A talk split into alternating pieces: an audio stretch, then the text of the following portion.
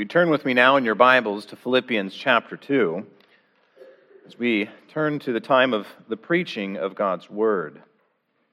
This is a text that we are making our way through slowly, verses 5 through 11. I wanted to do a deep dive in this passage, and it wasn't my intention for this to coincide with this time of year as we celebrate our, the birth of our Lord, but it works out quite nicely although we may enter uh, on Christmas Day the death of our Savior. So be prepared that our Christmas sermon, our Christmas Day sermon, may be a little different from what you expect.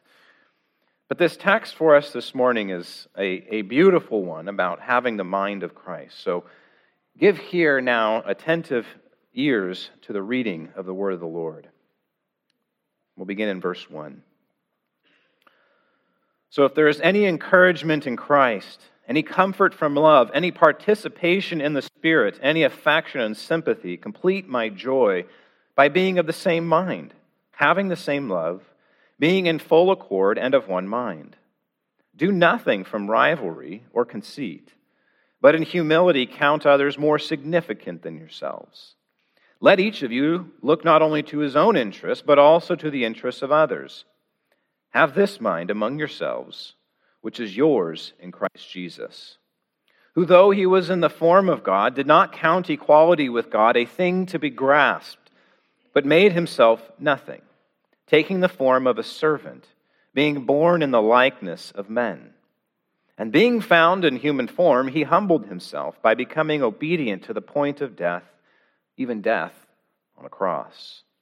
Therefore, God has highly exalted him and bestowed on him the name that is above every name, so that at the name of Jesus every knee should bow in heaven and on earth and under the earth, and every tongue confess that Jesus Christ is Lord to the glory of God the Father. This ends the reading of the word of the Lord. May he bless it to us this morning. Let's pray. Our Father in heaven, we come before you now and ask that you would speak to us through the preaching of the word and the reading of this scripture this morning. Lord, we come as those who have heard many messages this week. This world seeks to fill our minds and our hearts with the messages that our hope is to be found in this world. But Lord, we ask that you would call our attention away from this earth and to this heavenly message that you have given to us this morning work in our hearts by your Holy Spirit to tune our ears to listen. Lord, keep our minds from wandering into vain things, but to focus intently upon the good news that we have from this passage, the call that we have from this passage to walk after our Savior Jesus. We pray all these things in the name of Christ our Savior. Amen. Well, this is a continuation of our preaching through particularly verses 5 through 11. And this morning, I'd like to focus only on two phrases in this passage for us. That where it says, He made Himself nothing, taking the form of a servant. That He made Himself nothing, and He took the form of a servant. Many translations will that, take that phrase, made himself nothing, and they understand it as what the Greek says, as he emptied himself. It's a bit difficult, and we'll dive into that. But I'd like for us to focus intently upon this passage because what Paul is doing in this whole section is he is calling us believers to have the same mind that was also in Jesus Christ. That our unity as believers is built upon having this mind of Christ among ourselves. And this Christian hymn, as much as it is a declaration of the work of Christ on our behalf, Paul is using this picture, this demonstration of what Christ has done for us, to be a inside look into how Jesus thinks. What is Jesus' mind? And what is the mind that you and I are also to have?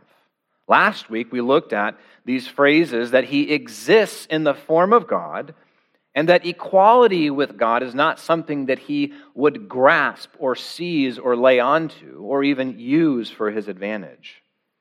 There was a phrase that we saw that's going to come up again this word form. Being born, that he emptied himself or made himself nothing and became came in the form of a servant. Well, the form of God we saw last week has to do not with a body. God does not have a body, He is a spirit. But that He reveals Himself, how God's form is revealed to us, is in the form of glory. This is the form that God takes whenever He reveals Himself as God to His creatures, that He comes in glory. And Jesus this was glory that he had with his Father. John 17, 5 says, And now, Father, glorify me in your own presence with the glory that I had with you before the world existed. And so, this was the form that Christ existed in, this glory. And we will see this morning the form that now he adds to himself.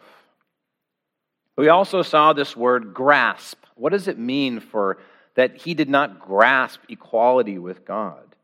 Well, it means that Jesus didn't view his being equal with God as something to use for his own advantage. That the Son of God has existed from all eternity in the riches of glory. But the question for us is how did he view himself? Well, he didn't view this glory as something to use for his own advantage. That instead, this text presents to us how the Son of God thinks and acts. And this morning, I'd like us to look at the beginning of humility. The beginning of humility that the Son of God shows to us. Next week, we will look at the end of humility. But what is the beginning of humility? Well, Jesus is going to show us two things here this morning. First, the beginning of humility is that he emptied himself.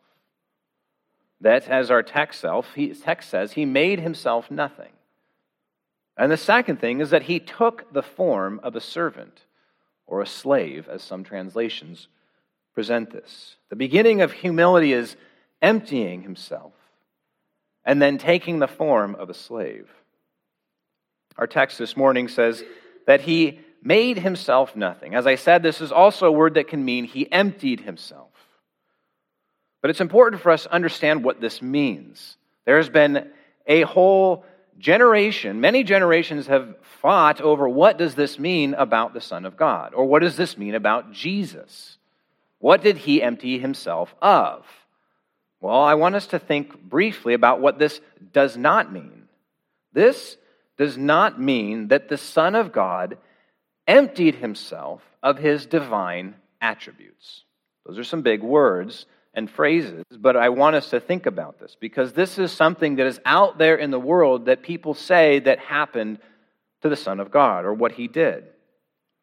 That in order, these theologians and scholars would say that in order for the Son of God to take human form, he has to get rid of many divine attributes like omniscience, knowing everything, his omnipotence, that he is all powerful, his omnipresence, that he is everywhere all at the same time. They say you cannot say that about Jesus, that he is both local in a certain place and that he is also everywhere at the same time.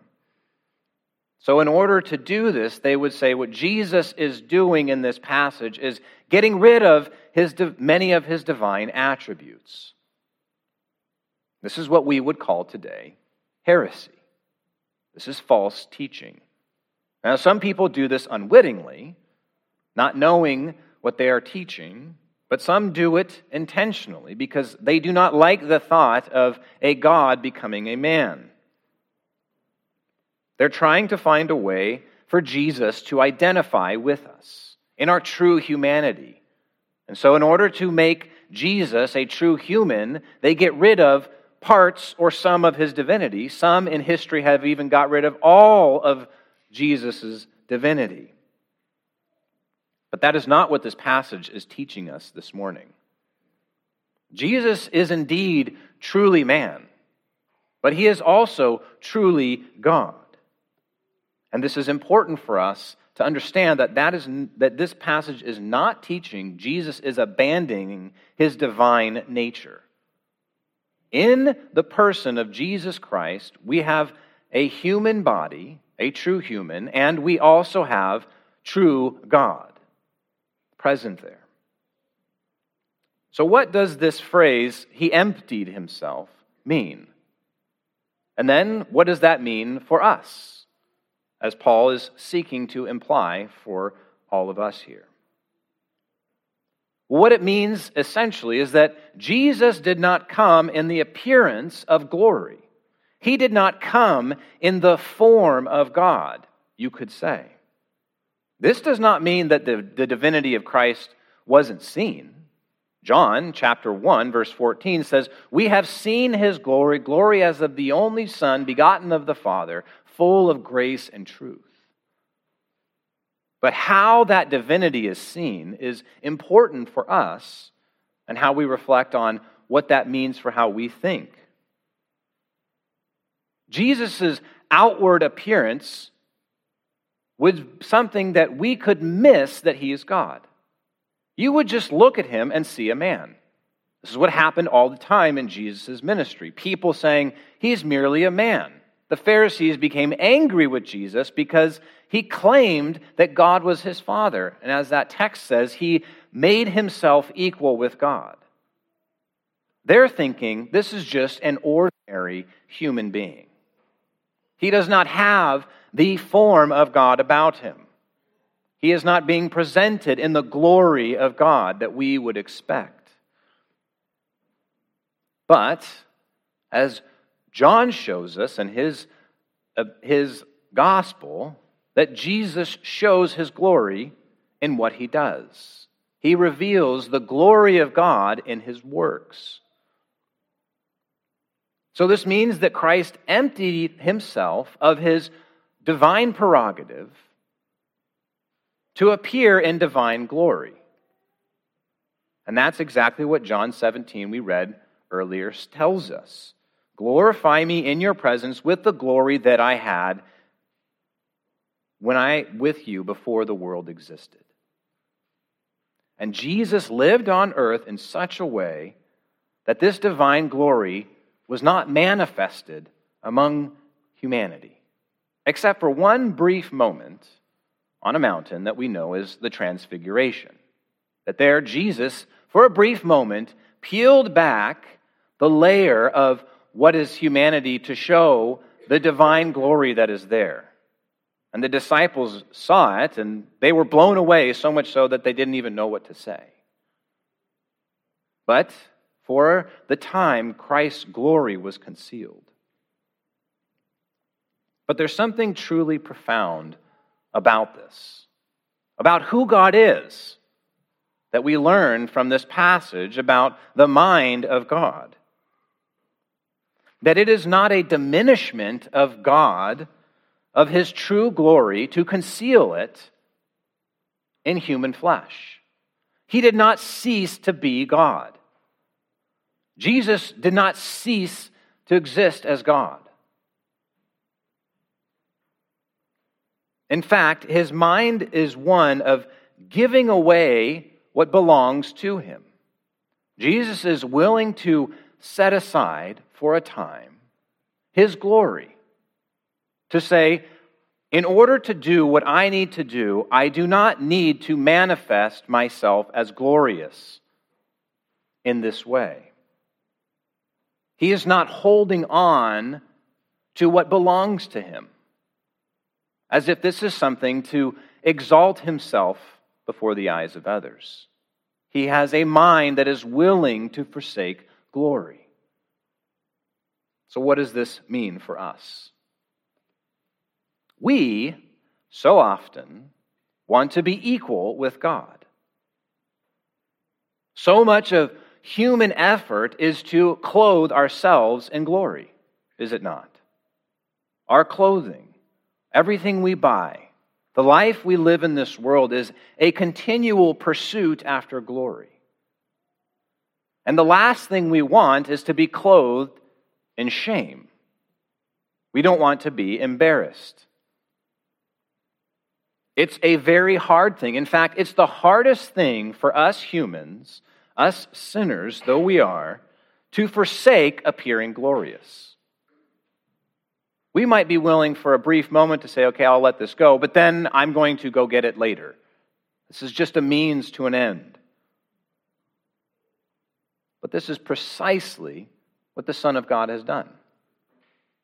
So I'm willing to lay aside my glory. I'm willing to do this. And we learn something about our Savior in this, about our God. Remember that as John 3:16, for God so loved the world that he gave his only son. This willingness on the part of our God to give of himself. The Father gave his son. The Son is willing to lay aside his glory. This is the nature of who God is. He is a giving God. But we are so often unlike him.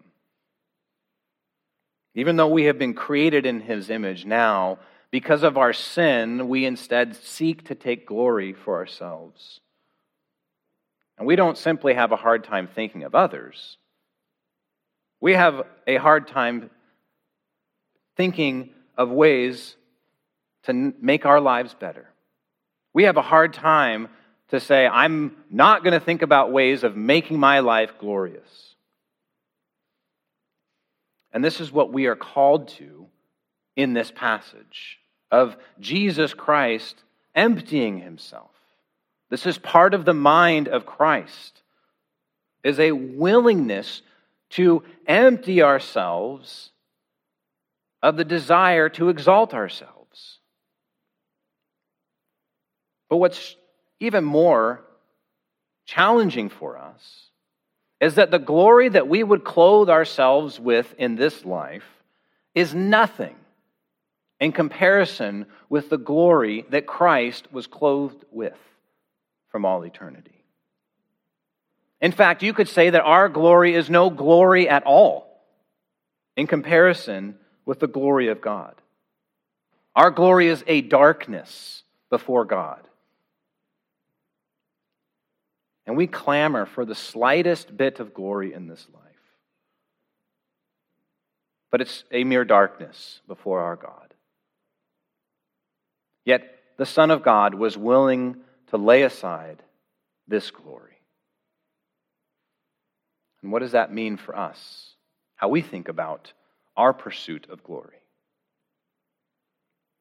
But it goes even deeper than this, what our Savior has done. Is our second point this morning that he took the form of a slave. It is an even further step down. It's not just simply that Jesus did not come in all majesty and glory that's due to him. It's not just that he laid that aside and then just came as a simple man. No, he came as a servant, or as we would translate this word literally, as a slave. It's not just the absence of something that Jesus comes to us in, it is actually the presence of something for Jesus.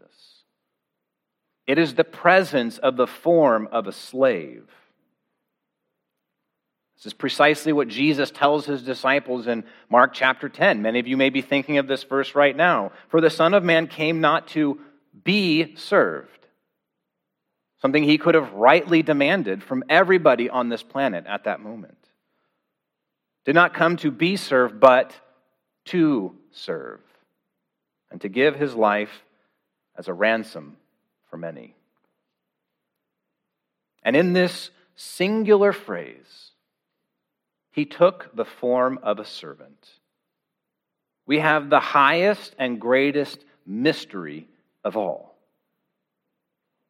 that the Son of God, equal with God, clothed in glory, came down to us and took the form of a slave. It's almost offensive to us.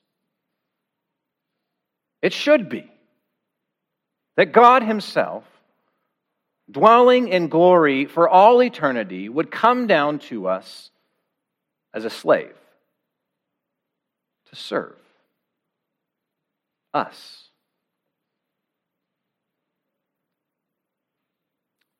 You might think this is below God.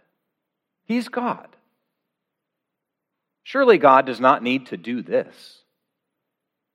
Why would the Son of God do this? Why would the Son of God come down to serve? Well, first of all, because this is who God is. God is utterly free to do as he pleases.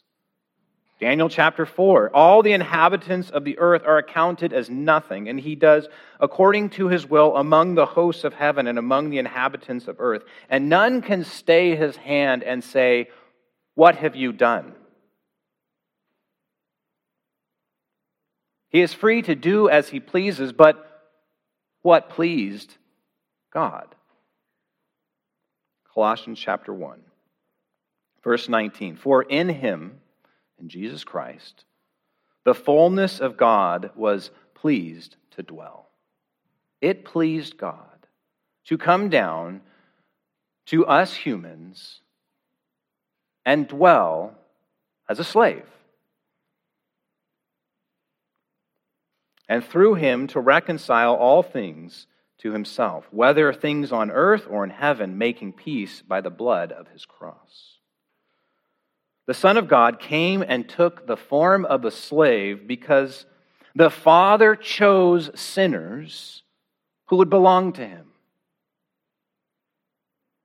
The Father chose sinners on this world who would belong to him and to whom he would pour out the riches of his mercy and his grace. And that is why it pleased the Son of God to come down in the form of a slave so that he could serve us to bring us back to God the Father. And this is the frame of mind that Paul is calling every single one of us believers today to have in ourselves. This is impossible. I don't think we fully grasp often what this call is to our lives. To have this same frame of mind, to be willing to forsake all glory, to come in the form of a slave. It's reprehensible to us. We do not want to look like this. We don't want to be servants. We want people to serve us. Do we not? But through Jesus, this becomes possible. This call to take the form of slaves, this call to give our lives over to serve others, comes to us from Jesus Christ Himself. None of us would willingly choose to do this. But Jesus Christ gives this to us in Himself. He says, I have done it all.